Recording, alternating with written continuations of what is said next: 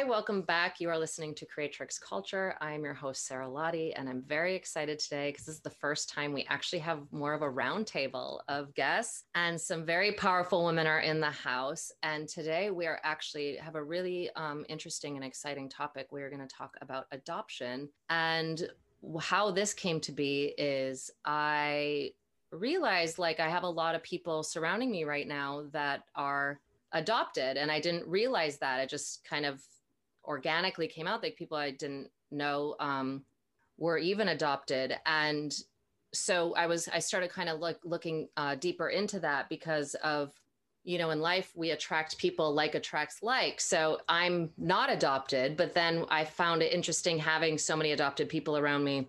I, I started to dig into uh, how do i resonate with them? What do what is it in me that that vibrationally matches um, them? And what was kind of discovered for me which i thought was beautiful and interesting is the aspects of me um, and i've talked about this on a podcast before um, was when a couple years ago I was reading Mark Wolynn's book, It Didn't Start With You, and it's about ancestral healing. And in the part of the book, that really struck me very, very, very deeply was when I read about um, children that are born and don't have the initial contact with their mothers. And I was born without my lungs fully developed. So I was whisked away and put into an incubator for a while. So I didn't have that bonding with my mother. And then he listed a bunch of things of the characteristics and the traits and the the trials and tribulations that children that don't have that initial bonding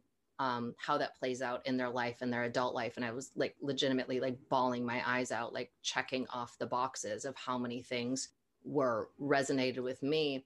And then with these different relationships that I have in my life now, um, getting to know you ladies that are on here on the podcast today and some other people that are adopted, how many similarities that we have um, but then also because I'm with my parents and my parents are actually even still together, so I don't even have a divorced parents. Like my similarities, yet my differences because I did grow up in a home with my biological parents. So I just wanted to tell my little bit of the story, and then I wanted, like I we were talking about here a little bit ago, I would love for you guys to each tell your story, like I said, as much as you feel comfortable with sharing, and just take it from there and have a really organic, beautiful conversation of the trials and tribulations of growing up adopted and how that's worked out positively in your life and negatively in your life and how you've all navigated it and are still navigating it. And then we'll just run with it. So, Phoenix, since your face is on the screen right now, girl. Why my why is my face on the screen? I don't know. Is it I'm like her face? one?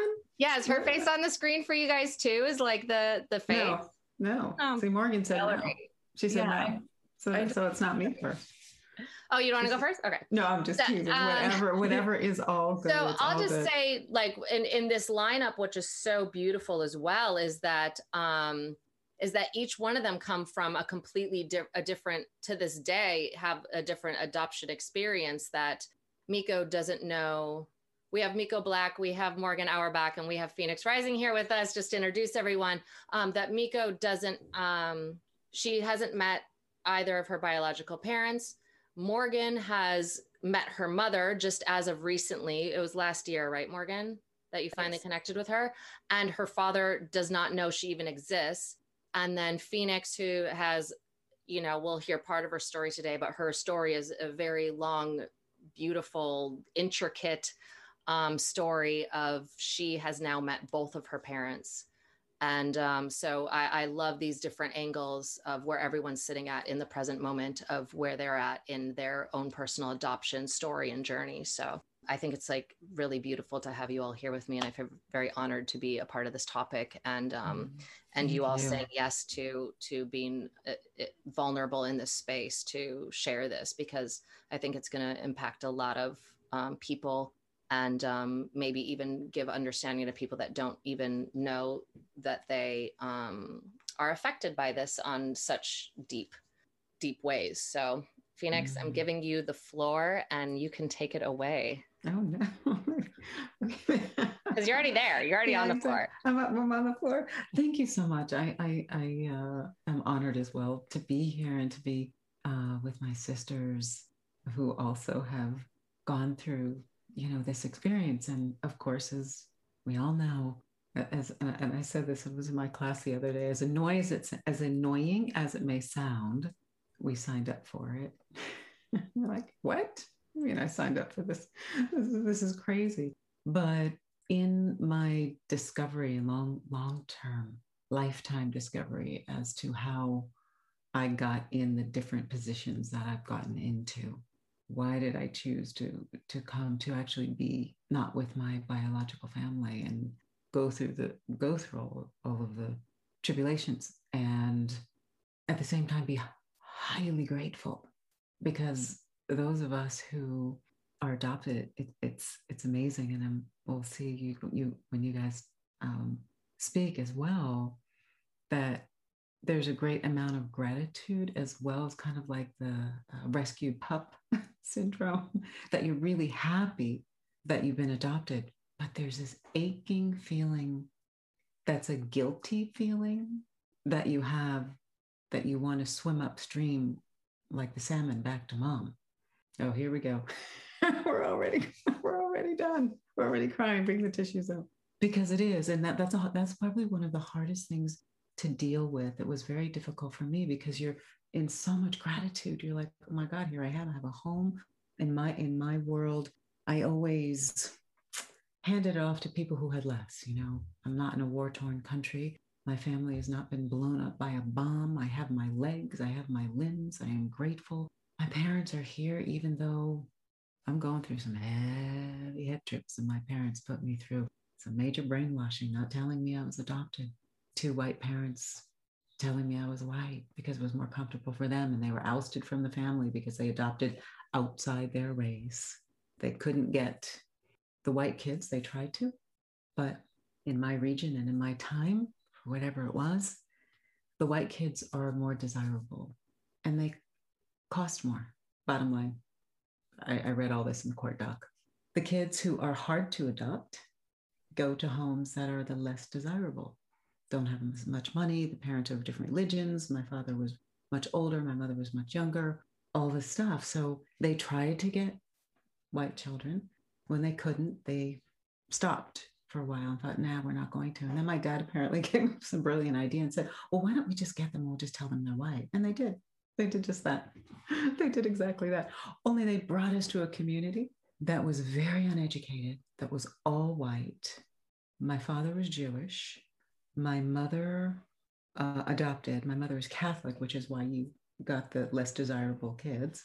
And I was brought into a home because the stipulation of my birth was I had to be raised by Jewish in a Jewish home because my birth mother was Jewish. And she put me into a Jewish uh, adoption agency. I was in foster for a year and then adoption. So I get into this home and what ensued, and I won't go through all of it back and forth between the, the conversations and just, you know, we will, uh, because there's so much for all of us to say that the trauma and bullying that I went through in school, um, because we weren't white, but we couldn't go home to tell our parents what was really happening because the story they had fed us was they would be, well, what's why would you be getting beat up? I, I don't understand. Why are you being called niggers? Why is that happening? Why are you needing to leave school? And hence, my brother, who was adopted with me, uh, was killed crossing the street to get the school bus. I was eight and he was nine. That's a whole other side story, trauma in itself, but it had to do with the adoption because my brother was so traumatized that he would be teased once again going to school by the kids, all the bullying, all the stuff, because we were going to be late. When the bus went one way and we could catch it the next way and be on time, he panicked.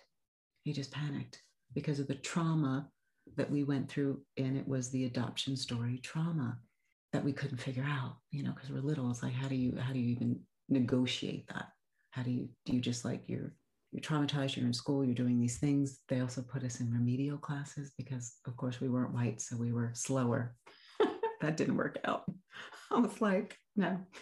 But it happened because that's where we grew up. Now, seriously, had we had my parents said, you know what, we're gonna go 50 miles in this direction, it would have been a totally different world.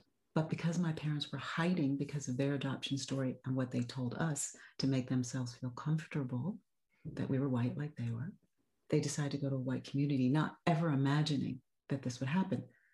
So the trauma of my brother passing and then me figuring out this whole thing and yet being grateful, grateful that I was rescued. I held this stuff and I held a large amount of guilt because I wanted to know. I wanted to know. I knew this was not something was wrong. You know, something was not right. And I, as I have grown and I have um, uh, put in place many practices, grew up in the country, way, way out, like podunk kind of country. And I had time for much self discovery and time alone because we, it was, we, didn't have friends. We didn't go like none of that kind of stuff. It's like you were just really isolated. And we were very isolated because of the school situation. It was actually a jewel in disguise because it forced me to go to the deepest depths of my soul to find out what the fuck was going on. And I did. You know, I found out, and I found out that, yes, in fact, all of that, I actually had a soul agreement to come in and, and experience every single bit of that. It took me a number of years. I didn't know that when I was little. I, I felt it. I, I held the essence of the knowingness of that. But of course, it wasn't until years later, I'm studying the deep spiritual studies and with shamans and mystery schools and hypnotherapy and all of the, the works, alchemy, putting myself really through the paces, did I discover, I call it the diamonds under pressure, because it's at this point when you have something so under so much pressure, you know, like a diamond, and when you finally unearth it, it's this gem. You just have to, our, our trick as adopted people is to allow it to be the gem because it's hard to have to, it, it, it's easy because it's in our body. I, I don't know if any of you have read or know the body keeps score. It's an amazing book and it talks about how these traumas are held in your body.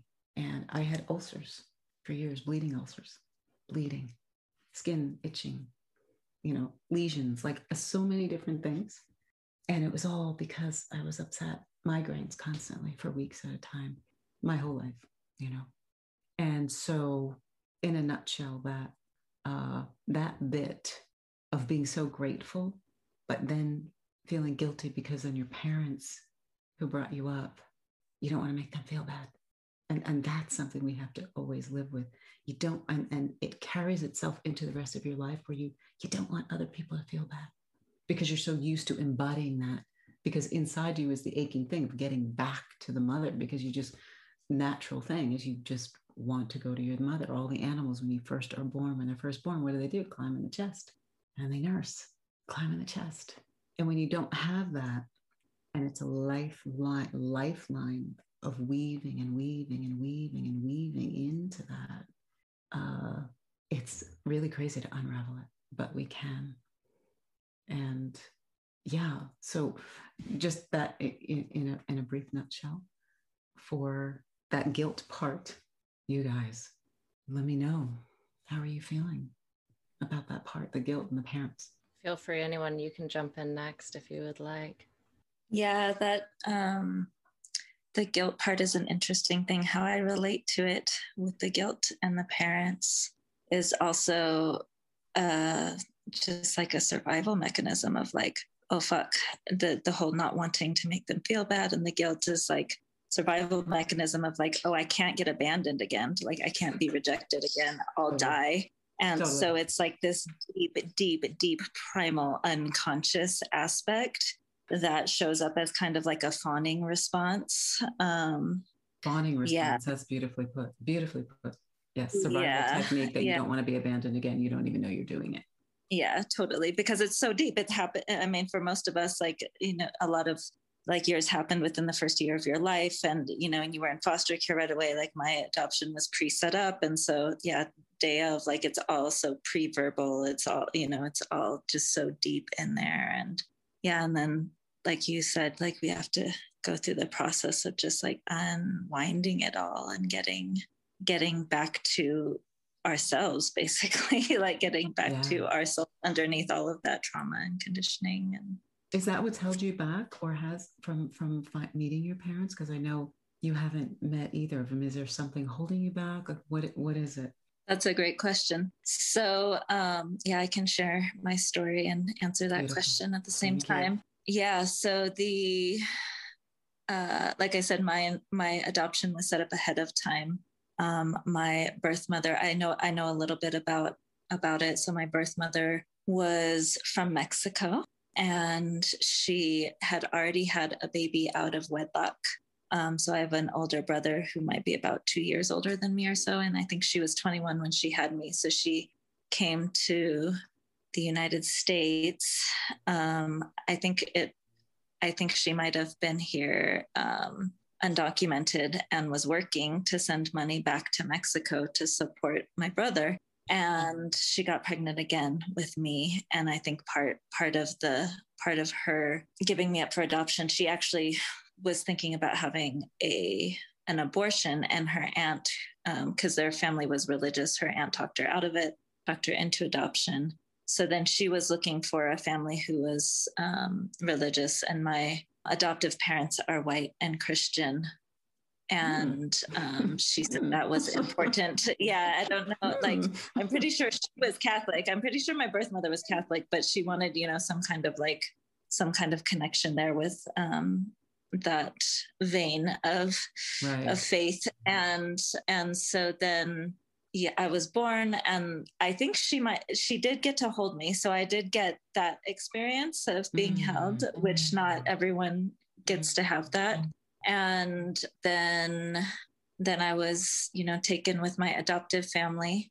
And even just the fact that like taken, like that's such yeah. a like that felt like even you know it just felt like it was coming from a deeper different part of me like that that that's how the that part you know that there is one in me who that's what it feels like oh you stole me like you took me from my mother.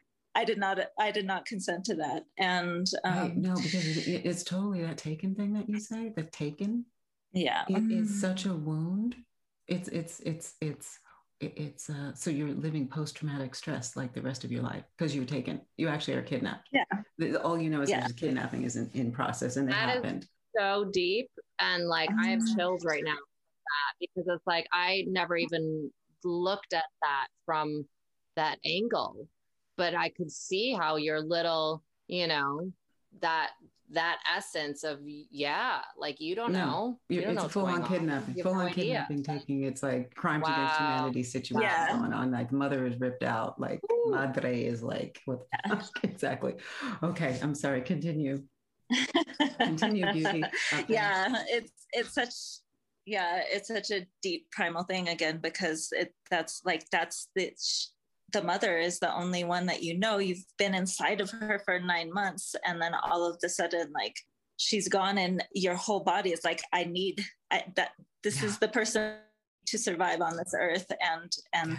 she's there and there's nothing you can do about it and yeah so that for me there's you know i you were speaking of of gratitude and i haven't uh, yeah it, i wouldn't say that i have that relationship with with my adoption i'm still working out so many layers of anger and like mm. so much of it being just deeply suppressed anger um, because you know i being raised adopted in a white world look like luckily i didn't get lied to about my heritage like it's very obvious that i was a different color from um, from my parents and from my adoptive parents. And when we were younger there we lived in more diverse area but then around age eight or so we moved to bakersfield and was in very like white suburban um, for for the rest of my childhood up until i graduated college. And then i just kept kind of kept that going because it was the area that i was comfortably uncomfortable just being around just white people everywhere and not having any connection to, or sense of my own racial identity um yeah. and and I'm, that's a whole nother topic i'm sure that's a whole other topic but it's a huge yeah. topic in terms of adoption when people yeah, adopt kids adoption. It's yeah big, it's big because usually the people who adopt are not trained up in that area like you no. have to expose kids to, you have to have Latin friends, yeah, people. You got to be in areas like, and that's not that's a whole other thing. Yes, it's a whole other entire layer, and it's more yeah. of the subjugation that you go through because you're again, like you just said in the beginning, you're just trying to survive, and that is ingrained in you so much as a child that when these other things come up that are racial on top of it and, yeah. and taking the culture you keep doing it like you said you just kept going because that's where you live and you keep going but then you're never in touch with your root. Yep. Yeah and that's that's i think that's one of the biggest crimes and i feel like it's a there's so much unknown about adoption because i mean there's so many different aspects that you could look at it from uh, of just um, like economic privilege and racial privilege and all of these different things that go into adoption. And there's the and that's why i brought up the kind of gratitude piece because there's the story around adoption of like oh adoptees should be grateful that they got adopted. Yeah, right. and we and we're supposed to be grateful for our trauma basically. Like we're being told like hey be grateful for the worst fucking thing that ever happened to you in your whole entire life. Whoa and, like, tina's calling tina angry on the loose. What's going on? Yeah. yeah and it's it's a mind fuck. It's a mind fuck especially for for a child you know for a child to like who's having all of this like unresolved trauma no one's acknowledging that trauma has happened and we're we're trying to internally like make sense of what the fuck is going on what, what you just and, said is so huge it's like nobody everybody celebrates the adoption yeah but nobody recognizes the trauma it's yeah. that is so important. You're everybody celebrating, yeah, because and you are. You're like, yes, I did. I'm not out the fucking street. This is good. but nobody recognizes that other part. They want to just brush it under, and it's like everything is all good. We're moving on, and everything's fine. And you're like, but nothing is fine inside me. Yeah, nothing is fine. Okay, continue. Yeah, and it it it harms the child the most. Like that's that's who bears the brunt of that um, incomplete story of adoption and the the story that and that's that's our cultural story that we have around adoption and white saviorhood gets put into that and you know in my BIPOC adoptees group there was like mm. 20 people and only one of them did not have white adoptive parents all the mm. rest were white adoptive parents and so it's like there's so many different layers and but i'm going to bring it back to my own story in that you know just just like there there is truth in that gratitude piece though too of like coming back around. And i was talking with a teacher of mine who's aware that i've been going through this like trauma healing journey around my adoption and was saying like i just recently found out that my adoptive mother um, got diagnosed with dementia. And that's mm. like deeply terrifying for me. Like the first time went to the hospital and almost died when I was about 10 years ago. Like it sent me into, the, I, I didn't realize like all of the layers that I know now around trauma and healing and all of the things. And it sent like, I, like I, it sent me to, into a full on like CPTSD in my life. And, and this is your adopted mom, right? Intense. Yeah. My adopted yeah. mom. And, right, right. um, and I'll come back around and answer your question because I'm just remembering about that. But anyways, um, yeah. And so like I just realized, wow, I only have so much time left with my adoptive mom. If I'm going to like really show up to that relationship and be myself and like use use that time period, I'm going to have to like really reconcile inside of myself the parts of me that are so fucking angry and the part of me that did not want to be her daughter, that wanted my birth mother, but also like you said, like from a larger perspective, like in order for me to get my agency back and like my sense of of choice and power because like going back to that moment of like being taken like that's like complete lack of agency complete lack of power helplessness and for me to like reclaim that in myself as a whole being like i have to have a larger view of like spiritually some part you know i could go into a buddhist view of like it was my karma like i got pulled towards that because of the choices i had made in a past life or i made a soul contract or however you want to see it but to have a larger view of like on some level I had choice and there's something here for me to learn and there's something here for me to grow from and and to hold like yes trauma was there and to like acknowledge the trauma but also not let that be the whole story. Like it's it's such a such a deep journey and part of why I haven't looked for my birth mother, I actually did begin looking for my birth mother and it started triggering, it started the CPTSD again. And I like had to drop out of school because I, I uh-huh. started, um, I was in a feminist theories class and I chose to do one of my research papers on adoption, and that I just started having so many CPTSD symptoms come up. I started having suicidal ideation, and I was just like, "Oh fuck, I have to deal with I have to deal with this before I go down this road." So I didn't I didn't know if what was going to happen if I found her. Like I needed to, I felt like I needed to be prepared that you know that she might not want to talk to me that that might be bring up trauma and i needed to be able to like hold myself through that and so i um, i stopped searching and started like getting really focused on healing trauma and really like and becoming whole in myself. And yeah i feel like that's also a lifelong journey. And i've i'm starting to feel again like in the past year or so like okay it might be time to start opening up to searching and or being found again. I've i've had uh, multiple healers tell me I, I feel i have this feeling like your mother's searching for you. And i have that feeling too. And i feel like there's also something in me that needs to be a yes to that like that i have to i have to be open and be ready for that and so uh, that's kind of where where i'm at as i'm getting closer and closer to to that aspect but i'm also just in such a deep journey with myself of of yeah just reclaiming my own power and agency and who i am mm-hmm. and getting to know the unknown parts of myself that mm-hmm. have been un, you know unknown to me even and um, and claiming my racial identity and all the things. So yeah, it's well, like you know such, what you said there too.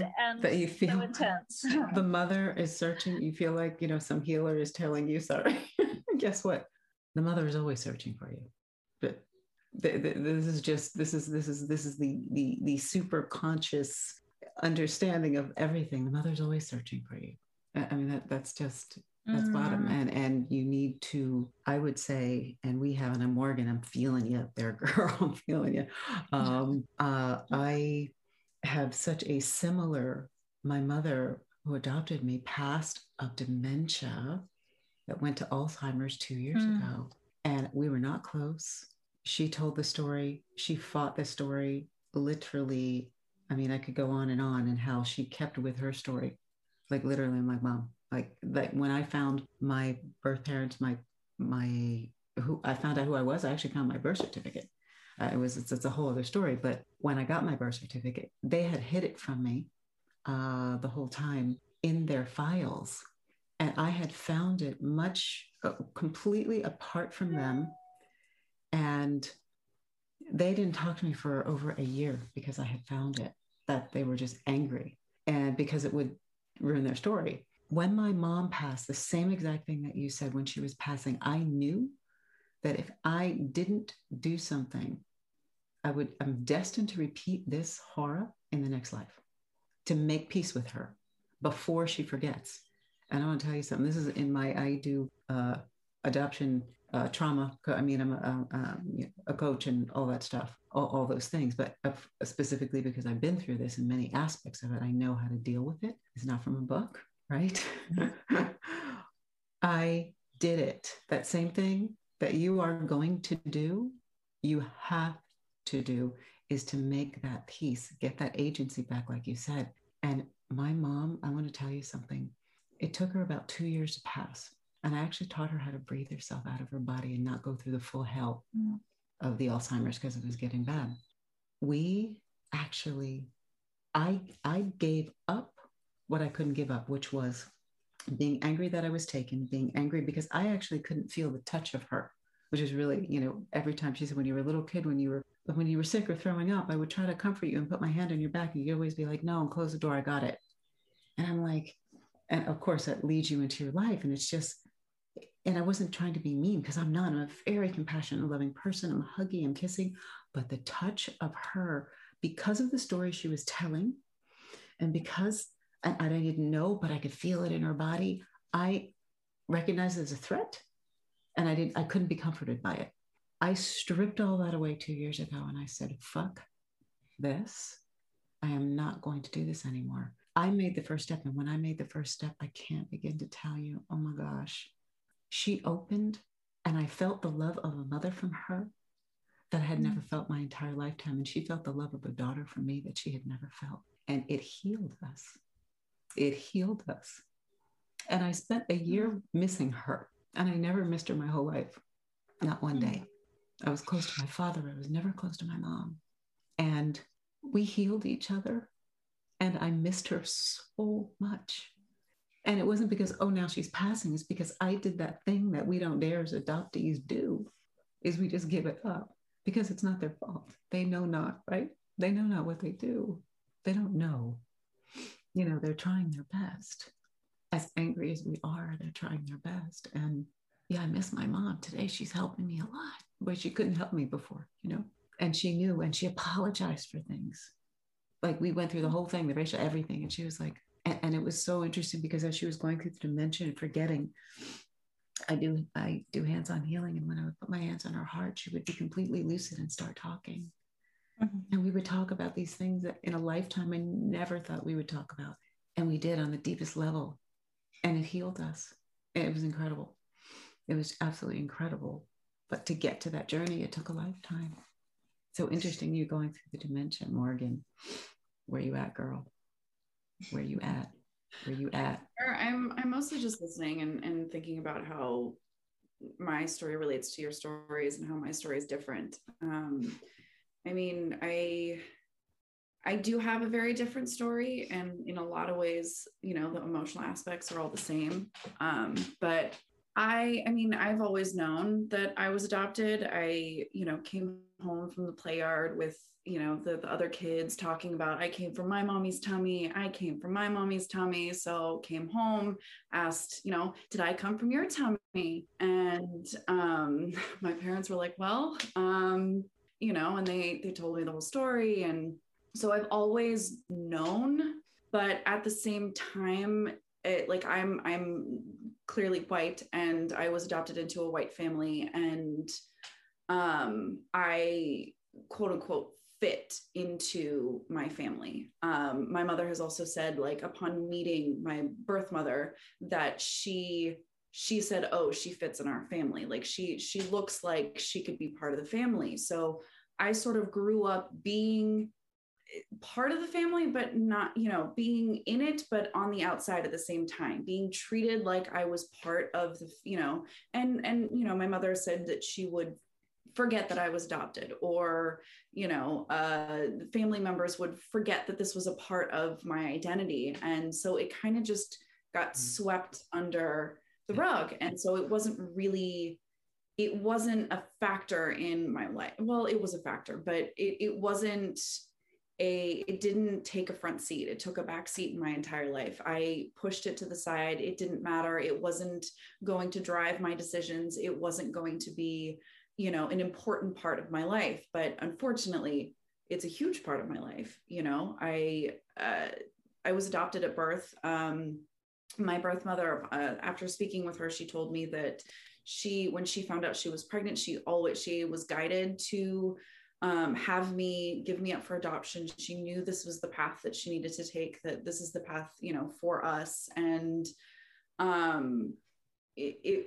this was you know meant to happen i've you know had a very blessed life i grew up in you know uh, relative affluence and and you know it's it, it has been a blessing um but it also i feel like i've been in disguise you know yeah. like i have this whole other aspect of my life that has never been shown the light it's always been pushed back and pushed back and finally in college i decided that i i intellectually was was you know scientifically interested in you know what my genealogy was and you know who my birth mother was so i found her name i did some internet research i found her on facebook and then i stalked her for the next 10 years and i didn't reach out to her.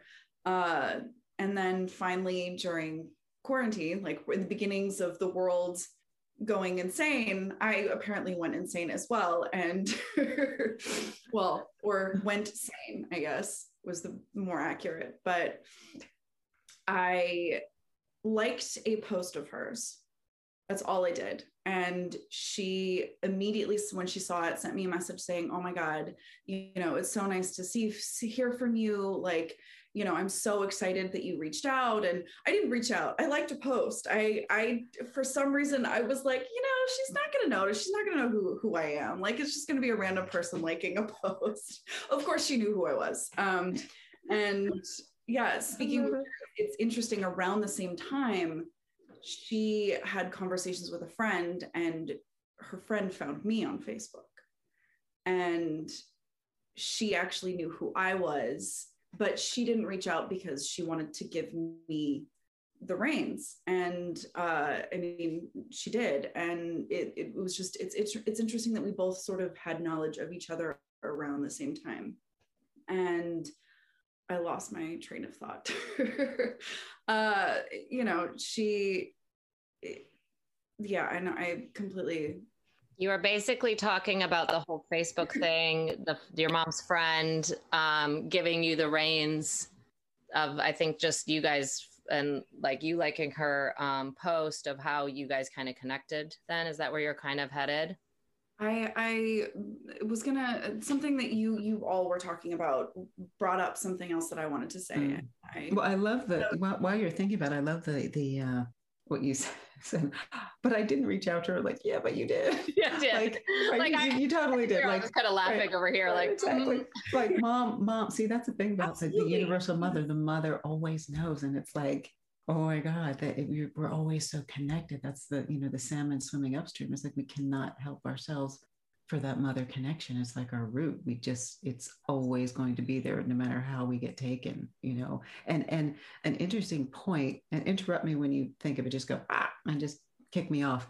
Um but the yes the point is so interesting about blending in because here you know we're out here like you know not blending and having all these other issues. You're there blending in and it creates even more and maybe this is where it is that the adoption is celebrated, but the other so I I was struck with um, you know your comment about having that guilt, having that guilt of you know being adopted and and you know needing to feel blessed for it. But you know I my version was more feeling like I needed to take care of other people's emotional well being before myself.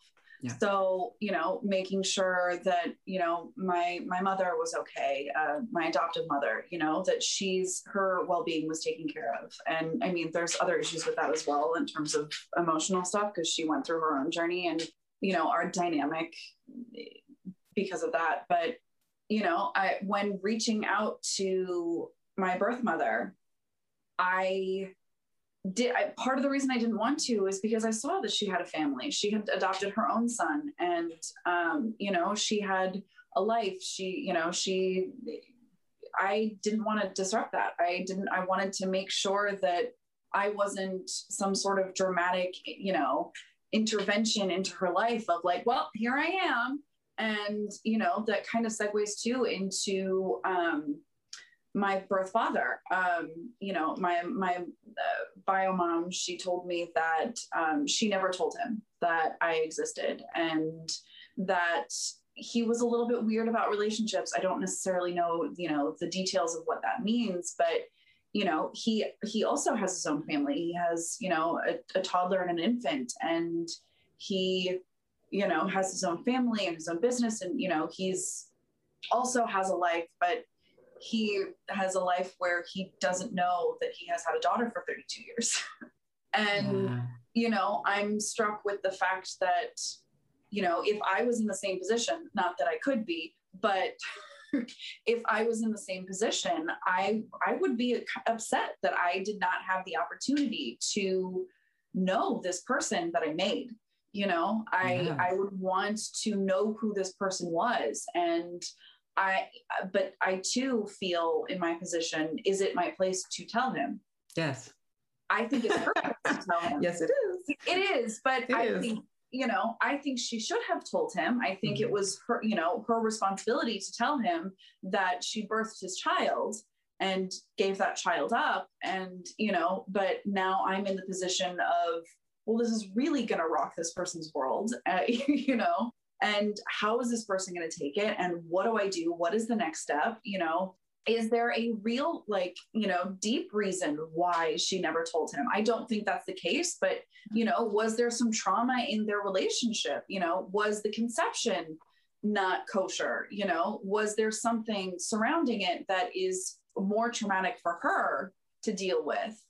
And I, I don't think that's necessarily the case. That's not my feeling and not you know what i experienced you know talking with her but i did ask her why didn't you tell him and she never responded so, oh, wow. um, and I, you know, I have never, I've never met her in person. Um, so there's also that sort of element in my story of, you know, I still am missing this, you know, emotional component of that biological connection because I've never, you know, I I'm detached from from her. I have a, a huge detachment from my life with her, and you know, because I, you know, I I yeah. don't know if I'm personally detaching myself or if you know it's it's hard to detach or, or, hard to attach to somebody you know that you're chatting on a screen or you know talking on the phone. It's it's yeah i mean well i'm about to tell you something both of you who haven't in going from your position to where i am having met that is so mind-blowing was so mind-blowing for me and sara you and i have talked about this makes a lot of sense, but you never talk, you never think about it because you only know what you know. And there's a small part of me that almost goes, maybe I don't want to tell you this because you're going to experience it, but I think it's good mm-hmm. because it may propel you to do, to meet. And when I first met my mother, I saw her and I hugged her. And what the most profound thing was her smell. Her smell. I remembered it. And I didn't know growing up the whole entire time that I was void of a smell. I knew there was all the other issues, right? But I didn't realize that on that base level, and it was her smell. And I just broke down because I was like, that's what I've been missing. The mm. biological connection, her smell. It was mine. But I never smelled anybody that smelled like me ever. You know, I just, and I didn't go around, you know, of course we don't. We go, you don't smell like, we're not doing that and we don't even know what we know until we know what we know. We know what we know. And I had no idea that it would be that moment that was the clincher. I was like, oh. I actually had a similar experience. Um, you know, while I was in college, I would every so often check back in on my birth mother's Facebook page and I could see her nieces on Facebook, all of it. You know, occasionally I would just look and, you know, my entire life, I, I, I never knew anyone that had any physical features that were the same you know, yeah, I'm blonde and a lot of my family members are blonde and, you know, we vaguely kind of sort of look like each other, but not exact features. And mm. I, growing up, I would always pick out if I saw family members, I'm like, oh, you guys have this. Oh, you like for everyone else, but never for me. And I one day was just on, I think her niece's page, and she had posted a picture of herself where it was close up on her face and her bright eyes and i just i broke down because i was like those are my eyes yeah you know i have exactly. never seen my eyes before you know mm-hmm. and and you know i went back to her page and you know hers was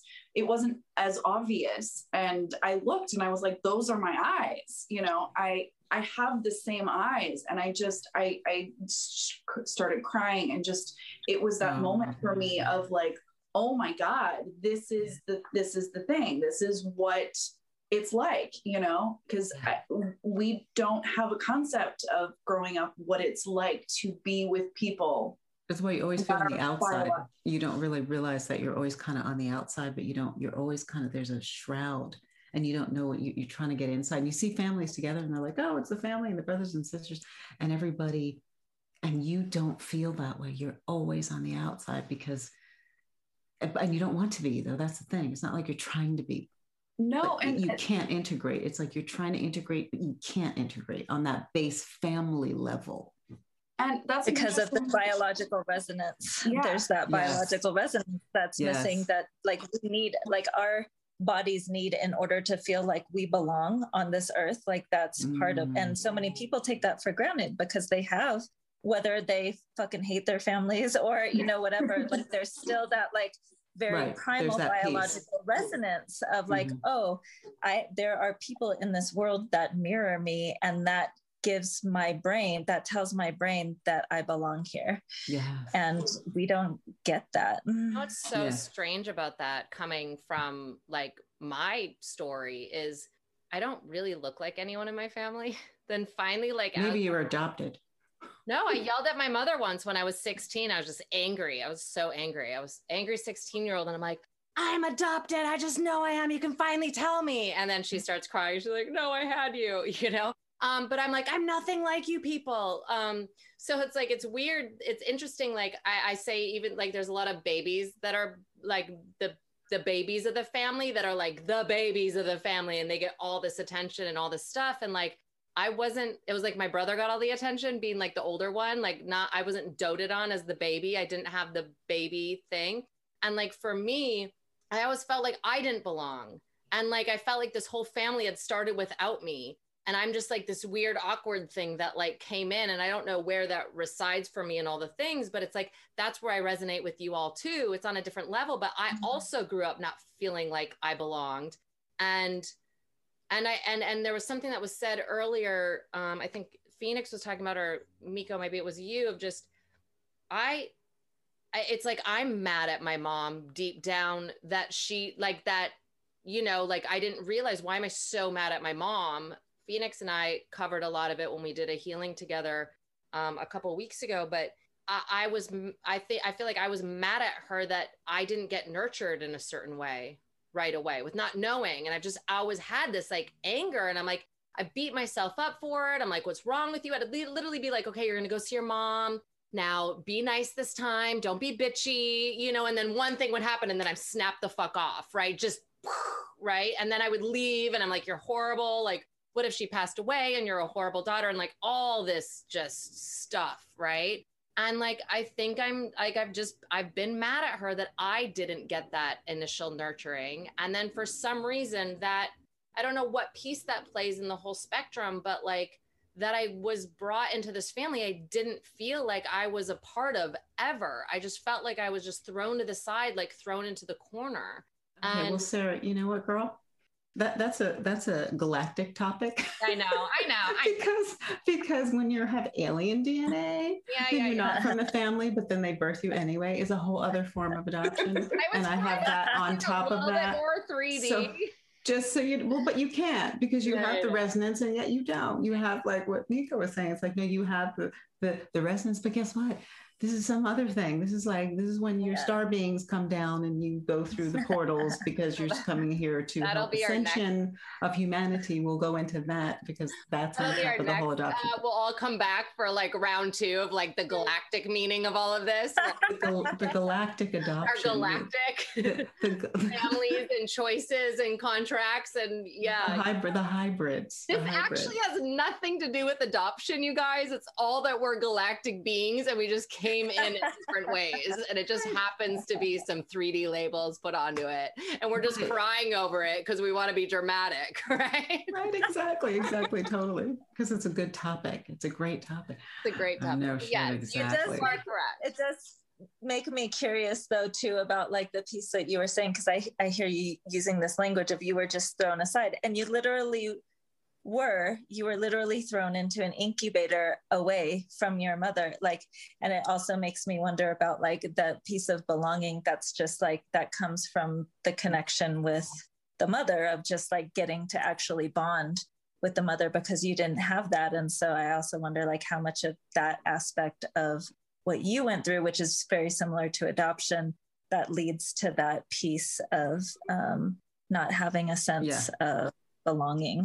they say that's a huge aspect, actually, whole, Sara, like, because even... they've been studies about that. I'm sorry, I didn't mean to interrupt yeah. you. There's oh, no, a no, huge no. aspect because there's a lot of studies about incubator kids. It's the same when you have yeah. that, the primal wound, you know, that wound. It's the primal wound, yeah. Yes. Did you read that? Did yeah. You read that book? Yeah. yeah. I haven't had time to read it yet. Mikyo just told me about it the other day. I got it and like I got it from Barnes and Noble, walked down the street and grabbed it, but I had not had time to uh, sit down and read it. But I also wanted to show it for the watchers and tell it to the listeners is um, and i was going to cover this later but since you guys just brought it up here's the book I was going to bring it mine out from my uh, library. My mm-hmm. when when I met my uh, about a two weeks after I met my biological mom, she gave me that book wow. because she saw me. Oh wow! And she said, you, you're going to need to read this. And I was like, oh, cool. I'm good. I'm reading it. And I'm at the gym on the stair climber and I'm like, do, do, do, do, do, reading the book. Oh, this is going to be a good gym read, you know, before Audible, really. Good gym read. Boo, boo, boo. And I stopped that stair climber. I got into those chapters and I was like, I, I could not, it took me probably six months to get through that book because it was yeah. so profound. I, I cried through the entire book, the entire thing. Yeah. The entire thing. And I had recommended it and given it to so many people. So I yeah, and I had a client who was an uh, adoptee, and she recommended that book to me because um, we started talking, and she knew I was adopted, and she's like, "You got to read this book," and I, and that was really actually it happened a couple years after my mom had almost my adopted mom had almost died, and I didn't even know I had been going through all of this trauma, but I knew something was off, and like I was like, yeah, there was a lot of things happening in my life that were very intense, and I knew something was off, and then I started reading that book, and I read it in like I read it in like two days and yeah, I cried through the whole thing. And then I feel like my whole, the last 10 years have just been a journey of unraveling what, what was realized through reading no, that, that book, book, of like, that book, that yeah. book. Morgan, have you read that book? I have not yet. No. Oh boy. Um, it's on my list. no on my list. It's right across yeah. the street. It's not even across the street. It's across the walkway for you. Mikyo Morgan's my neighbor. So yeah. Uh, yeah, she you can borrow it at any time what I wanted to say about what I there's two things about this. One is um, just listening to you guys and, and, your processes and your in your healings and the journey of it. And um, I, I like I, I'm seeing that, and for people listening or watching that are adopted or have adopted children or are you know in adopted relationship or friends, is like this seems for you all is is kind of a never ending healing journey and discovery and and just a, a process a continual process as you keep unpacking and and you know going through all the different layers. And i'm i'm learning now and maybe that's why a part of the reason why you know like attracts like why all you beautiful people are surrounding me as well in into in in a in a constant like reminder as well of um, I did like uh, I did family constellations for my traumatic birth, and I did some somatic embodiment healing surrounding that, and then I quit because I just couldn't afford it anymore at the time. Um, and then I just kind of wandered on in life, and to be honest, it wasn't the end all be all for me, and I didn't think it was, but I just kind of like I said, I abandoned it for financial reasons at the time. But what kind of like uh, with so Phoenix and myself and Mikyo, Morgan, you know all about this. We're in in flower groups. We're in sacred economy groups, and I'm in one with Mikyo in one lineage, and I'm with Phoenix in another lineage, and on both lineages on the same exact week. Family constellations and ancestry and oh, right. and adoption all came up on the same week at the same time, which was wow. mind blowing because no one's connected with anyone, right? Me, I guess me. um, but la la la. Jokes on you. You're the connection.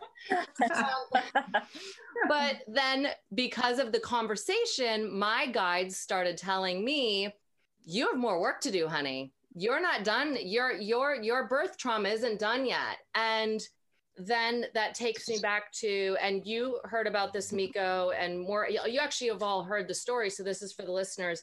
Uh, a couple weeks ago i went to ojai to cash in on a tarot reading that my friend had gifted me at the beginning of 2020. And because everything closed down, I couldn't. So we made a trip to Ojai for this tarot reading. And on the way, I'm actually talking about the flowers and I'm like, things are just stuck in my life and I don't understand. And I feel like if I just sit down and tune in, I'm going to get the messages of how we can unstuck the things that are stuck, right?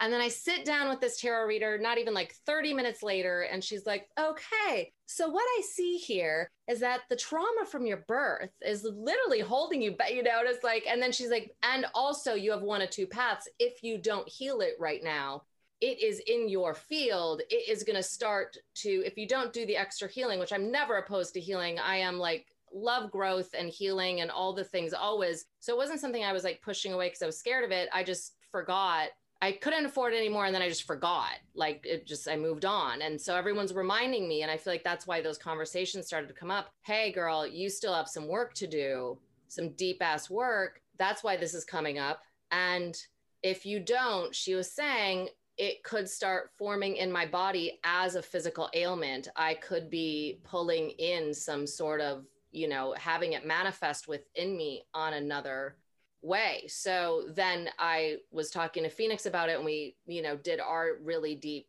work together like thank you for bringing me to yourself so mm. quickly to not let us have a gap of time to you know what I mean? That I'm back yeah. in it. And that's why I felt so compelled to do this podcast right now, too, with you all, because just in my story of the incubator kids, which I would love for you to expand on that if you know more about that, Phoenix. Um, but that this, like, you know, you guys were talking about like the unawareness.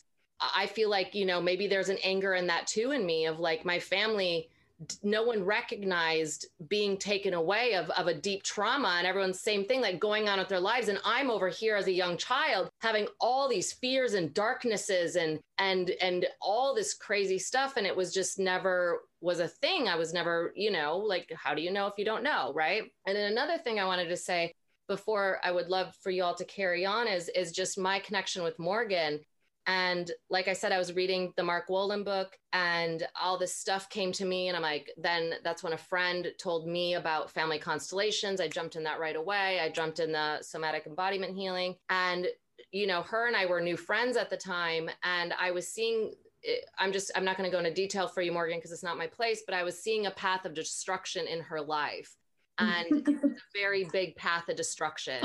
And because she lives like literally across from me it was very hard for me to witness and to not as a friend and a new friend and someone who is is has been a very long path of self-development self-growth and spirituality and everything i was like there was a moment i didn't know if i could even like kind of continue a friendship because it was like it i, I just it was too hard to like watch the i'm sorry i never told you that um, no. but it was becoming too hard to watch the train go so fast down the wrong track and I knew I was giving you nuggets to kind of try to steer you, but you were so in what you you know in your choices.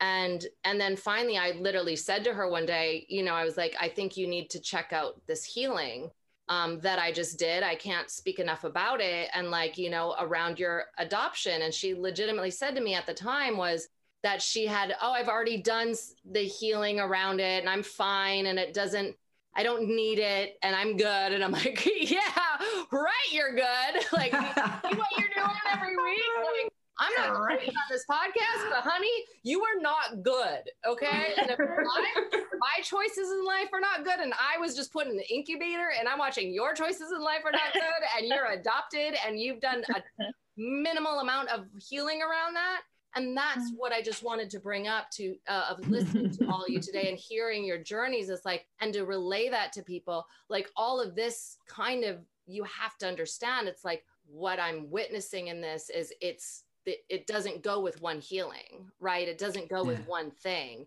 it's no and i love morgan that you jumped Uh, and it's so beautiful to watch like as your friend and like i'm actually gonna get teary-eyed like i've watched this girl blossom and like take the reins on her life and and see her dramatically shift it for her own good and for her own health and for her own you know healing and that she jumped into it and you know and then we both kind of went away from it for what our own personal reasons but i think that's just because we got that healing what we needed and now it's for both of us another layer or another level of healing, another style, another angle, right? But well, I I mean, I stopped um so because I, I did the same same therapy. So I I stopped because she was only offering Zoom sessions. And for me, I, you know, for during the pandemic, she shut down. Yeah. Yeah. So she was only, she was not doing in person. And for me that it, it, I did when I um, reached out to my my birth mother. I did reach out to her, and we did do a um, Zoom session, which was really helpful. But at the same time, like I would like to do, you know, uh, bigger and better things. But um, yeah, and I since I have stopped seeing her, I entered into a relationship, and I thought I was I had healed a lot of it and I thought that you know there was some things that I didn't think of that that were going to become issues until I entered into this relationship mm-hmm. and he would say things to me and I would get really hurt. And I had to stop and not react and think to myself, is it something that he is saying that is actually a problem for me or is this my abandonment issues is this my my trauma coming out am i just feeling rejected because i am so quick to feeling rejected like i i didn't even realize that i am so easily rejected or i feel so easily that feeling and um, so it, it's definitely pushed me to continue working on that part because it's it's definitely not not well we're never finished but it's so it's comes not, out in those relationships yeah. like you said our yeah. rejection but then do you find yourself like you're rejected or something just in a daily thing something can happen and then hold on. Okay i'm recording again. Yeah i was just sharing that um that even just in this year like i so i went to town i from november to january i just moved to taos. I just felt i came here i fell in love with the land. I was like i need to be there i got a sublet i basically did kind of like a meditation retreat for winter and then i went back to california and was visiting um, some of my best friends slash chosen family and I remember leaving there being very aware of like the ways that I was shut down and the ways that they were like available for love and intimacy that I was mm. not. Mm-hmm. And um and just like and I remember telling my women's circle like feeling like I was just like a child, kind of like hiding in the corner and just uh, like seeing love and feeling so separate from it. Mm-hmm. And like that it wasn't available for me. Like there was this whole story going on that I was replaying. And then even just recently, I, um, I'm in a play portal on Facebook, which is we're just diving into like the spirit of play and unraveling any things we have around um, being able to like be playful. And yesterday I was in this really beautiful sacred cave waterfall here in Taos. And we're coming to visit um, you, by the way. Yeah, please do. It's so we're amazing. and I was just in that inquiry around play and feeling like how, as a child, like I I didn't fully let myself show up to play and like fully surrender to play because I had so much grief and sadness that and i felt like i that i couldn't bring that like i didn't want to be abandoned and rejected again and so like there's one in me who's really playful but it's also part of like it's not fully me like it's like i'm kind mm. of there and being playful but then i feel the part of me that is like holding back and um and even just in a relationship that i'm that i'm like exploring right now i i named that of just like wow i feel like kind of absent like i'm here but i'm not here and mm. so i'm just kind of seeing that in in my different relationships in my life of that having awareness of of that it's going to have to be something that i cultivate of like consciously like op- yeah. opening and and making space for whatever grief and sadness and things need to move through and even today i brought it up in my women's circle and i was i was crying a little bit and she was like yeah in your sharing your grief around it, I actually felt closer to you. Like it actually, that's part of what makes that intimacy of like when you bring your full self. And there's so much fear around bringing my full self because, like, what if I am my full self and I'm rejected? And then that means that the fear that I've had my whole life, there is really something fucking wrong with me. That's why my mother didn't want me. I'm bad. I'm blah, blah, blah. You know, just the, the stories that the mind has created. And yeah, yeah it's, you a, it's a, so perfect. Yeah, I don't know what's going on with the internet. It's really frustrating. Adopted people are four times more likely to commit suicide than anyone else. Oh, Jesus! You got, you got the stats, that. girl. I need to get to your. That, yeah. yeah, that's an actual. stat. yeah, and you got this. My my adopted mother is actually she's in AA for many years. So she like I I my reasons for not drinking are, are different, but um uh, you know, I. Of course she is. I mean, uh, but, my, my, birth mom is, uh, or, or, your adopted mom. I see what you're saying. Adopted mom, but got it, got it, got it, got it. No. Um, Vic, question for you. So, who you? Are you going to uh, Morgan? Are you going to move to find a solution for your father because once again, like you said, you know, mm. you don't know what's going to happen tomorrow. If I were you and you and you're connected to him because he's your father, and you know he would want to know. So if she's not going to, you need to, yeah, make yourself known because that's the thing we do. I did that when I first. Other long story about first time that I saw my father and he didn't even know I knew who he was. He didn't know who I was. Blah blah blah blah. His wife was there, kids, and I was like, you know what? I'm not gonna. I don't know what they know. I'm going to step back. I don't want to make a scene. I don't want to do anything. And it was not till two years later that I met him. And I told him, he goes, Why didn't you walk up to me? I said, mm. Because I don't want to, you know, I don't want to be a burden. I don't want to do the thing I don't want to intrude. We always do that. We don't want to intrude. All that yeah. stuff and here it, it is our family we're the ones who are intruding like that's that's the the mentality it just does it makes sense to me mm-hmm. because i i feel it and i live it but at the same time like if you think about it it makes no sense. Why are we the burden? Why are we the ones who are intruding on somebody else's life? Like you had a child. Because we're hidden because you know why? Because we're hidden and there's a shame about it. Yeah. We're hiding yeah. the shame. We're hiding the shame. Yeah. Right. Because especially, you know, in my situation, like it was out of wedlock. It was not, you know, it was a. Oh, it's, it's like you're looking at it going, uh huh, I got you. That's cool. But guess what? That's not a reality. That's yeah. Not, well, yeah. I mean, yeah. And it, re- it reminds me too of what part of your story that you, you know, you said that you're always, because I have this curiosity around your story and your father, like you were saying, you know, you're always like thinking about like your adoptive mother, th- you know, thinking about others first. And I hear that in your story around your father of thinking of like, oh, what if it's going to hurt his life and da da da. But then what is it that you actually want? Like, what, you know, yes, just outside of or good question. outside of all the shame, outside of all that, like, what do you want? What do you want? I know we're both like, good. what do you want? I know it. That's the problem. Like, I, I, I yes, I, I truthfully believe that he should know. That's, I think that for his sake, he should know. For me, I have absolutely no idea. I think me, you know, reaching out to my birth mother and liking her post as a way of like, you know, slipping it in under the radar, not having to actually make the decision, but having the decision made for me in a way, you know, I think it, that I don't know. I think that was my subconscious telling me what I wanted, that I, I needed to reach out to her. And, you know, I, I, I would like to, to meet her or even her family members. She has family members in, in California. She's in, in actually in Maine um, and wanted to come visit, but it, couldn't because of everything. You know, really um, quickly, I just, just, had, just, just, just, so I don't, is very important. There's something very interesting happening here on the other side too of your being not recognized and kind of snowed under and everything's okay because the family we look alike there's all that stuff so it's kind of here but i'm not okay and then your birth mother tells you the story about the angel and it's mm-hmm. okay that she told me to have you and then to give you up. Dude that's the same story. It's the story of like wait a minute hold up hold up hold up.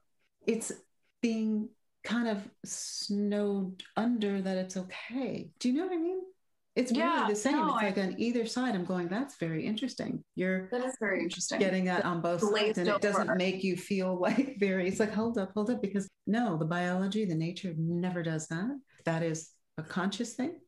That is subconscious mind or a conscious mind thing.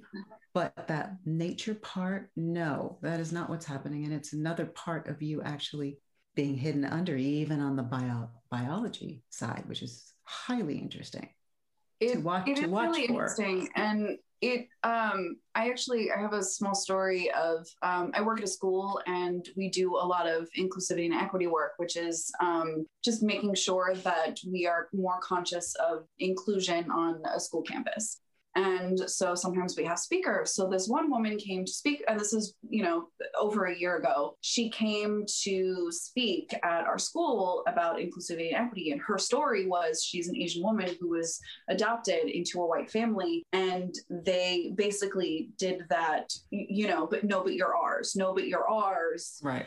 And kind of glazing over the fact that she was of Asian descent and not, you know, basically not giving light to that part of her identity. So she had to do a lot of identity work and really you know strengthen strengthening that and that for me really spoke to me and i think that's part of the reason why i wanted to reach out and why i did a lot of this work too is because it it spoke to a part of me that realized like you know i might not be of a different descent from my family but i went through the process of it I, you are my daughter you are my daughter you are my daughter but no but i'm not though. So that's very big you know, in the jewish like, thing. That's very big in the jewish thing because i remember you said you jewish Oh, and yeah. i had the jewish thing and i had the same thing. It's like i'm like guys clearly it's like no no and my th- there was an adopted jewish a family who was friends with my family who adopted other kids who were asian and they brought them up fully jewish and they bat mitzvah and bar mitzvah and it was so hilarious because they were so not Jewish and they kept going, no, but you're no, but you're no. And it was like, but wait a minute, you're not recognizing. You're just not. Like, what is with that? I, I had a lot of that going on. There's a whole thing with that. and people ask me like you know about my heritage or whatnot and you know because I, I say that i'm jewish because you know for me i am that's how i was brought up that's a lot of you know the cultural you know culturally i feel jewish and but i have to preface it with you know but i'm not blood jewish.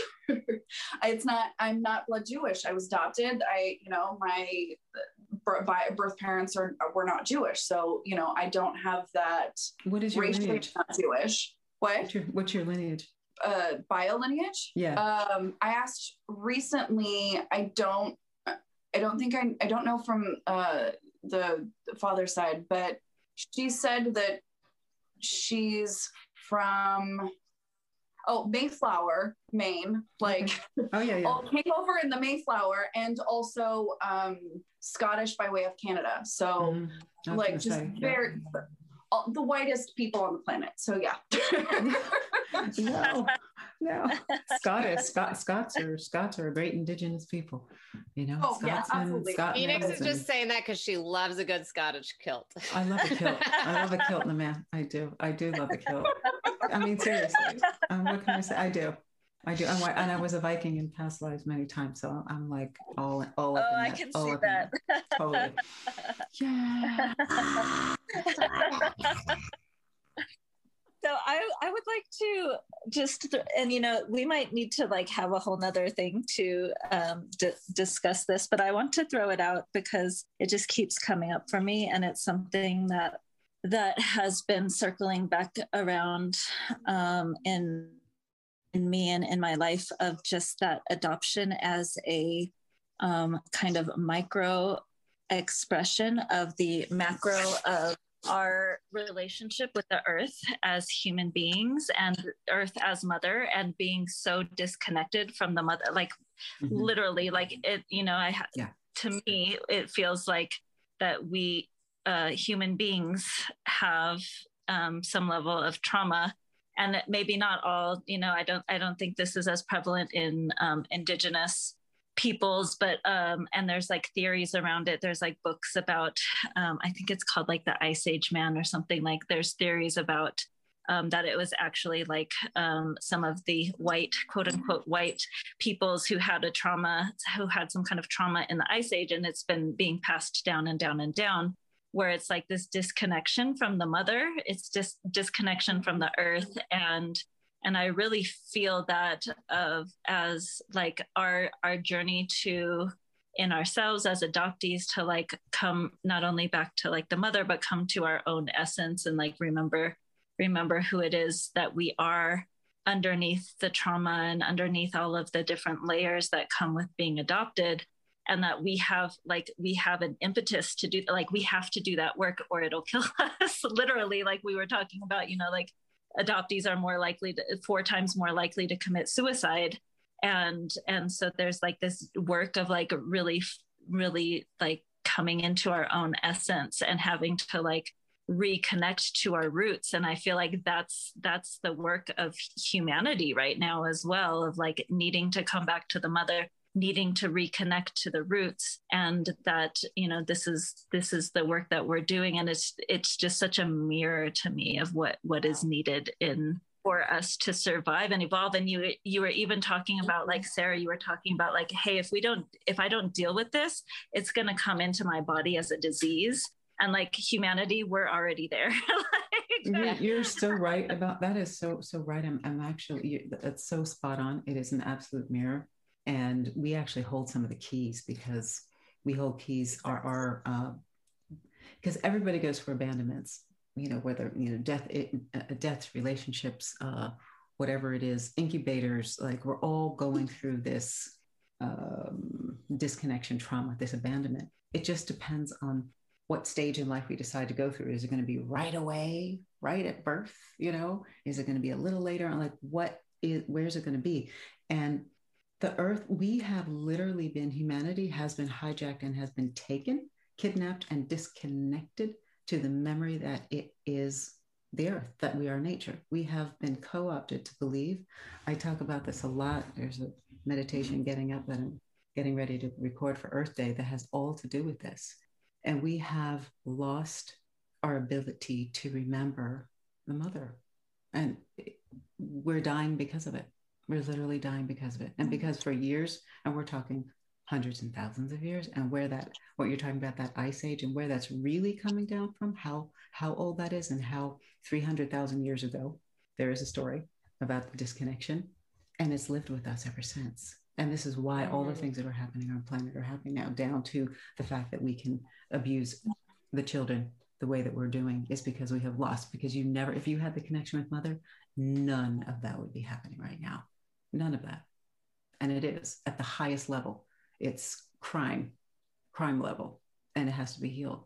That actually reminds me a little bit of a thought I had the other day um, of how, you know, being adopted and being thrown into an environment that you're sort of on the outside of and feeling an outsider and growing up in that environment, it's a little bit easier for us to mm-hmm. step outside of of society and be able to be an outsider to the norm and societal norms and the thing you know being a part of the herd that is right now you know we are able to look at it from a different perspective because we're used to being outsiders we're yep. used to feeling like you know we're not part of the mix so we it's like we just pop out real real easy.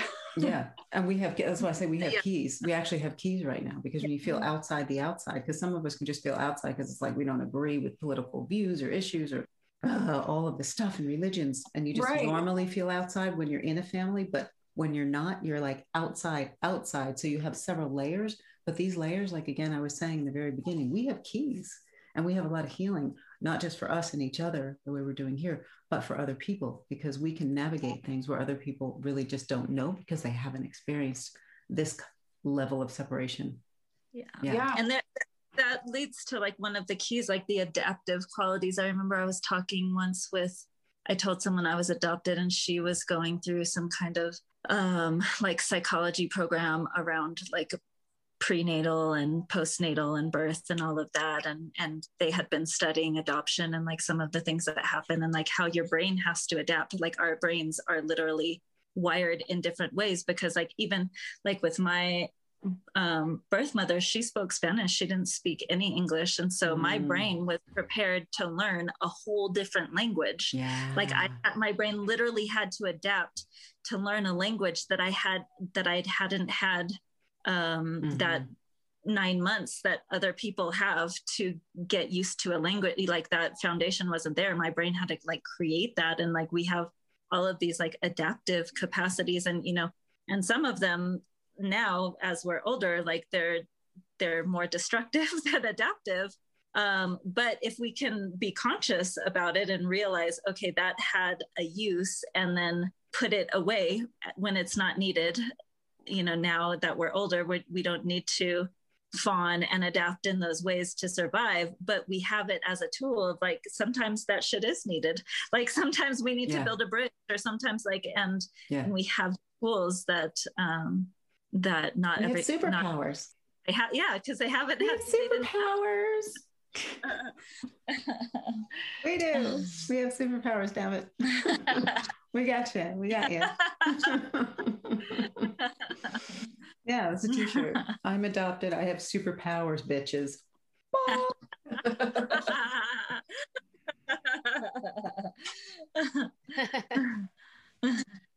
Uh, I have to go, my loves. Yeah. I'm like, yeah, Yeah. I, I'm, I'm like, we could do another whole thing, but I, I uh, can do another have to Yeah, be in, in town. Can I can I ask you guys as a real quick closer because you know Phoenix I like to do my closing questions. So I have a closer question to wrap this session up. Closed and open adoptions. Closed. Do you Closed. have any do you do you, do you agree with with having closed adoptions? Do you agree with having open adoptions? I think closed adoptions are uh, should be illegal. Yeah, I think they should only be open. That uh, children need access. Even yeah, they need some kind of access to biological residence.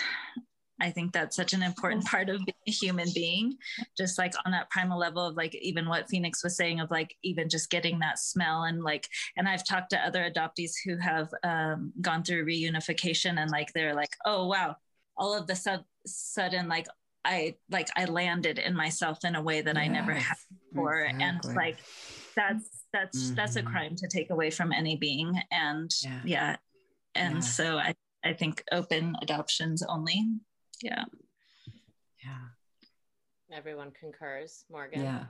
Um, I actually ha- I'm willing to change my opinion because this is I, I'm realizing it's something that I um, believed growing up, and you know, having I um, in school in elementary school there was a friend that uh, was also adopted, and she had continual contact with her birth mom, who was you know a really young girl, and you know I I thought it was strange and I thought it was a bit confusing for a child, you know, continually having contact with this person who's your mother, but that's not your mother. You're over here with your family, but then you go and have play dates with your mom. Like I thought it was extremely confusing for a child to, you know, not understand where her, you know, parenting comes from, you know, just under the surface. I I agree that it's it's important for us to have those biological connections. So I'm, you know, I, I you know, maybe if it was done in a different way than this girl experienced, that it could be more meaningful for the child. And if it was more um mindfully executed but i mean this girl was she was clearly confused you know? She had this like large family that she lived with. She was the youngest. She looked nothing like them but then she went off and spent time with her birth mother.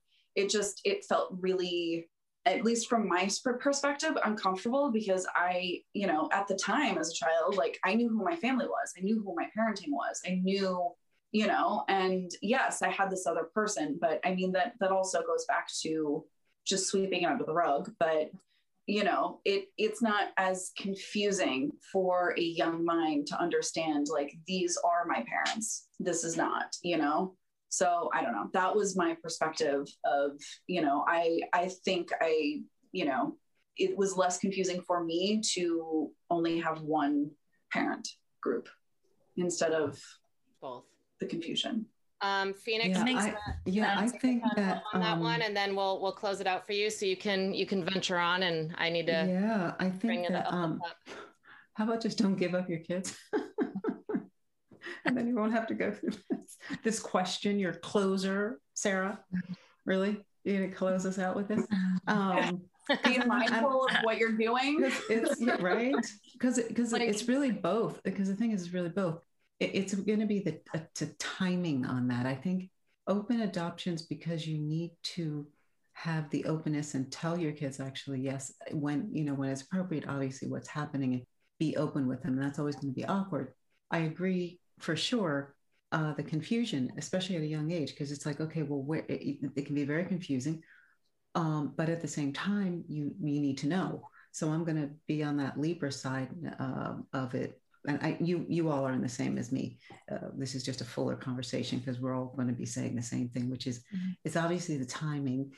You don't want to have it closed because you want to have it open but you don't want to have it haphazardly open so it's Yeah. confusing because that sounds like it's very confusing. And how do you make sense? Once again that's why i was like just don't give up your kids because well how do you make something solid that is confusing in the first place? Because, because you can't. So the open close it's kind of like there is really no real answer to that on it just to be honest and i'm and sure case by case out. basis Say? You know, I think it varies case by case. And it does vary No. case by case, but for sure, absolutely. And that's why it is. It's like it, everything, nothing is the same here. Nothing can be textbooked really in terms of the individual. But what can be textbook is the feeling that we have, you know, the Yeah. the abandonment. And, Yeah. and that's the thing. But then navigating it, each case is different. Yeah. So, And I long think story it- short, oh, sorry. gonna say i think it would also require us to change the narrative around adoption of Mhm. part of probably why that was confusing is you know there she's told like oh this is your family but also this is your mother and there's a whole thing around adoption where a lot of a lot of people are adopting a child because they've had some kind of trauma around not being able to have their own children True. and Oh, so there's a whole other layer of like story that's built so they don't have to deal with their trauma of like, oh no, you're my child. And and da da da da da. And we would have to like get really nuanced with the actual reality of the story of like, we weren't able to have children. And so, and your mother wasn't able to raise you as her own. And so we're going to act as your parents, but we're not actually your biological parents. But that's not the adopt adopt most adopters do not want No. they want the story of that you're their child and so they would have to give up that story and then whatever trauma that the the biological family has around having given up a child they would have to give up whatever stories they have around that trauma and actually be really fucking honest That- about what is happening That is the best, best, best Absolutely. thing ever. The best thing because that was that is so true. You know what? There is involved in there's an ownership because yeah uh-huh. when you're naturally your parents' kids, because I've seen it, they're just like, oh, they're my kids. They don't have that ownership piece. Oh no, they're mine. Because they're trying to overcompensate for the fact that there was a trauma that they couldn't have kids. My parents did this. It was just incessant. I couldn't figure it out for years. Come to find out, my mom couldn't have kids. She tried over and over again. She gave up. And they're like, well, maybe we should adopt. And then when they adopt, well, but when we can't get the white kids, okay, well, then we'll get the less desirable kids. Okay, then there's that. And they settled, but their ownership was so huge. But it was like my mom was trying to overcome the, uh, actually snow under the fact that she felt so bad and she had so much shame about not being able to have her own kids. So when she got, she goes, Oh, I never thought of you once. I never thought of your skin color again. And I never thought that you were, I don't even remember that you're adopted. I'm like, Mom, stop it. Just stop. Like, Yeah. Really? Do you know what I mean? But it was that, it's what you're saying is that ownership and their lack of, of being, it's like, because they, they have like a chip on their shoulder that they, they did it. And then it's like, now we own you, that you're ours. You're just ours. You're ours. And as opposed to naturally being like, yeah, those are my kids. Because when you naturally do, you're like, oh yeah, those are my kids. You don't have that chip because they're your kids. And that's how you know they're your kids. Because why? It's like you you protest, doth protest greatly. why are you protesting so much? Well, what's the protest? There's something's not right here. What's going Yeah. on? You know? Well, this is beautiful. I think, you know, we we could we could venture off for a while and come back and and see where you guys are all at in, you know, in a little bit and dig back in and um cuz I feel like we just peeled off a whole other layer that could go on for another hour of like digging into um but we don't have that kind of time.